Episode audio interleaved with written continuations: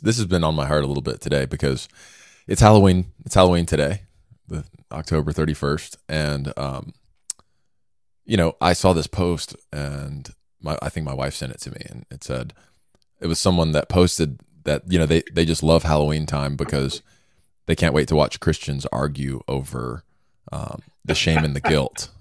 You know, some some Christians are shaming and guilting the others for participating in Halloween, and those who are participating probably shame and guilt those who aren't for being, you know, righteous, overly righteous, whatever they want to call it. And when I saw that, it was just, it was really eye opening to me because I think that for the first time in my walk, my appetite is truly changed for what I actually want. And it's it's it's important to clarify that it's not shame and guilt that would make a believer not participate in Halloween. It's just what I call spiritual junk food. It's it's Con- conviction. Yeah, it's conviction. You you your your conviction changes, and just like when you um, learn more about nutrition and health, you make adaptations in your life. It's not because you're judging totally. the guy eating the burger. Like I used to be that guy that was just eating nothing but muscle milk and Wendy's and you know college baseball diet. And and you learn as you grow and and you begin to adjust and you say, "Oh, actually my body feels better when I do this instead of that."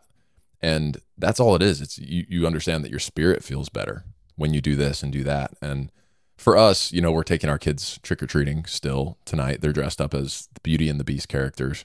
Um, but you know what? I could give that up no problem, and I probably would if my wife weren't so into the celebration. I'd say, look, you know, well, it's adorable. It's adorable when you see the kids dress up and they enjoy it, which not knocking at all. In fact, we did that for many, many years. But honestly, the mm. last two or three years, my wife, the conviction for us is that you know what we don't want to celebrate something in fact i was it was actually on social media it was pretty amazing there was a lady who was literally born into the, the like, witchcraft just like my kids are born into christianity like i literally preach the gospel in fact here's another thing well, well let's talk about how I teach the Bible to my kids. Literally, since my daughter was three years old, she's now 15 now. Every single night, we do family worship where I read the Bible to them. We sing songs, I explain the Bible, and we pray together. So we do that every single. They're grown into it. But let me quickly go back to the uh, witchcraft. So this lady was in witchcraft, and she's saying, "I'm a born again. I love the Lord, but I'm going to tell you, the entire month of October is so."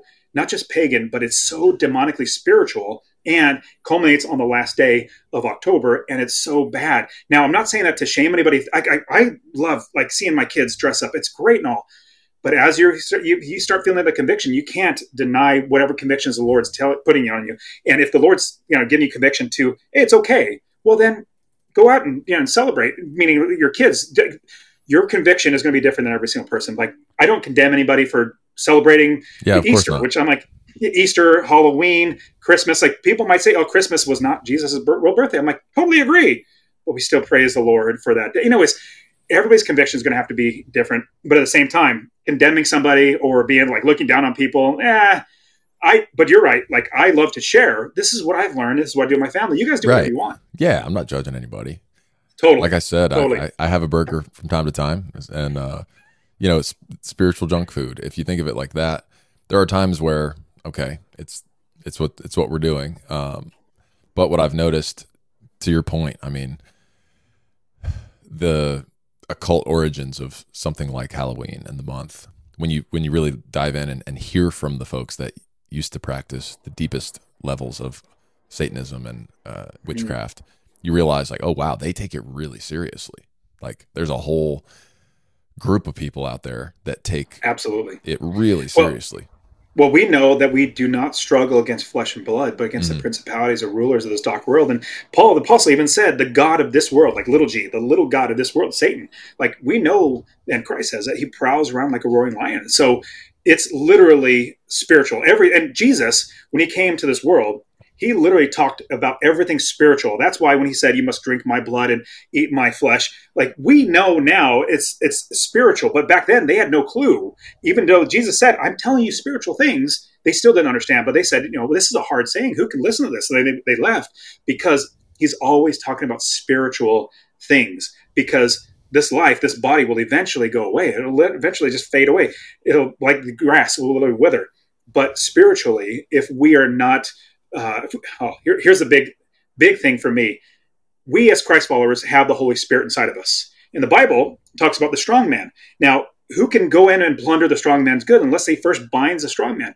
Well, we have that the strongest man ever, the spirit inside of us. So we as Christ followers can never have a spirit come inside of us or torment us on the inside. Now, outside, yeah, like they, they could definitely attack us and all sorts of stuff, but we have the strong man. We have the Holy Spirit inside of us. And so we have the spirit of Christ. And I love that is it uh, Romans, where it's I believe it's Romans, where it says that um, who knows the mind of the person if it's not for that person's spirit? Well, we have that spirit inside of us, God's spirit, so we have the mind of Christ, so we can know God's will. So all this com- culminating in the spirit that we have inside of us doesn't relate with the pagan or the Satan satanic type of spirit because it's at war and we do not uh, struggle against flesh and blood but against the rulers and the principalities of this dark world. So all that to say, everybody's need to work on their own conscience, or you know, pray and ask the Lord moves on their conscience, then act accordingly. And so, like I said, for the longest time, we celebrated Halloween, meaning dressed up, have our kids run around and had fun because they like was, really glorified it all month.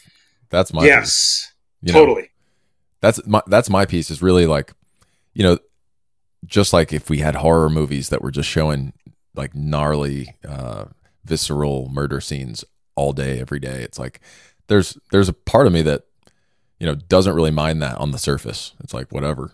I'm not it doesn't doesn't make me murderous. It doesn't make me feel evil. I know i'm uh, protected and the holy spirit's working in me and the holy spirit and um, and evil can't coexist inside of me or of us. So it's not it's not that i'm oh no like we're going to curse ourselves if we watch this but like i said it's the junk food thing. It's like okay. Mm-hmm now I can, you know, be aware of how this makes my spirit feel, and uh, it changes your appetite for for what you want. But what I wanted to touch on is um, the shame and the guilt, because no matter what you're doing, that piece, like for instance, you having the vasectomy and then having that that kind of it sounded like a tumultuous time in your life where you struggled with those yes. feelings, and I'm sure you know the enemy gets in your ear and you're feeling ashamed and you're feeling like you betrayed God because you took it out of his hands. And then maybe you betrayed your family and maybe you betrayed that unborn child that you could have had if like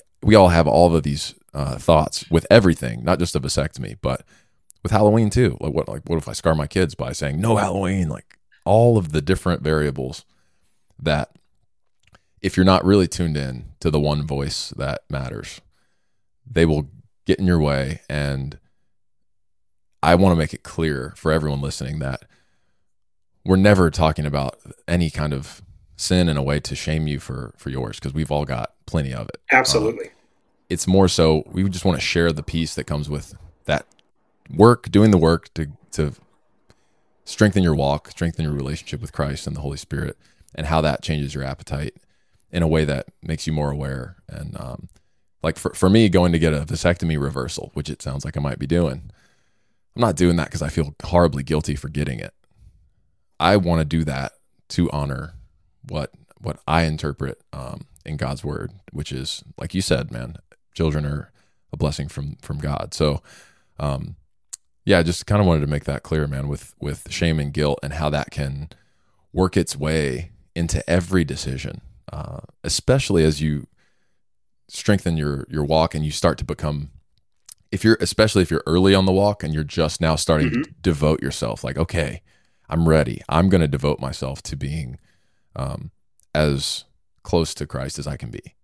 That you start noticing all these little things and then the enemy's favorite thing to do when you start noticing oh like that i could probably change that is boom guilt guilt guilt. But you've already done it that way so many times. You're you're 100% right. And if anybody as a christ follower if you feel shame or guilt. Well, that comes from the evil one. It comes from our flesh, comes from the evil one. But what comes from the Lord? Conviction.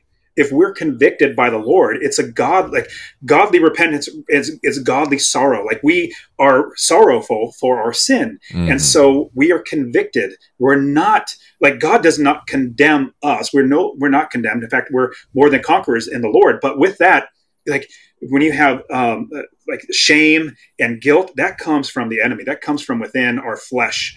But conviction comes because uh, Galatians two twenty says, Uh, for I have been crucified with Christ. It's no longer I who live, but Christ lives in me. The life I live by in the body, I live by faith in the Son of God who loved me and gave himself for me. Like I do everything for the Lord.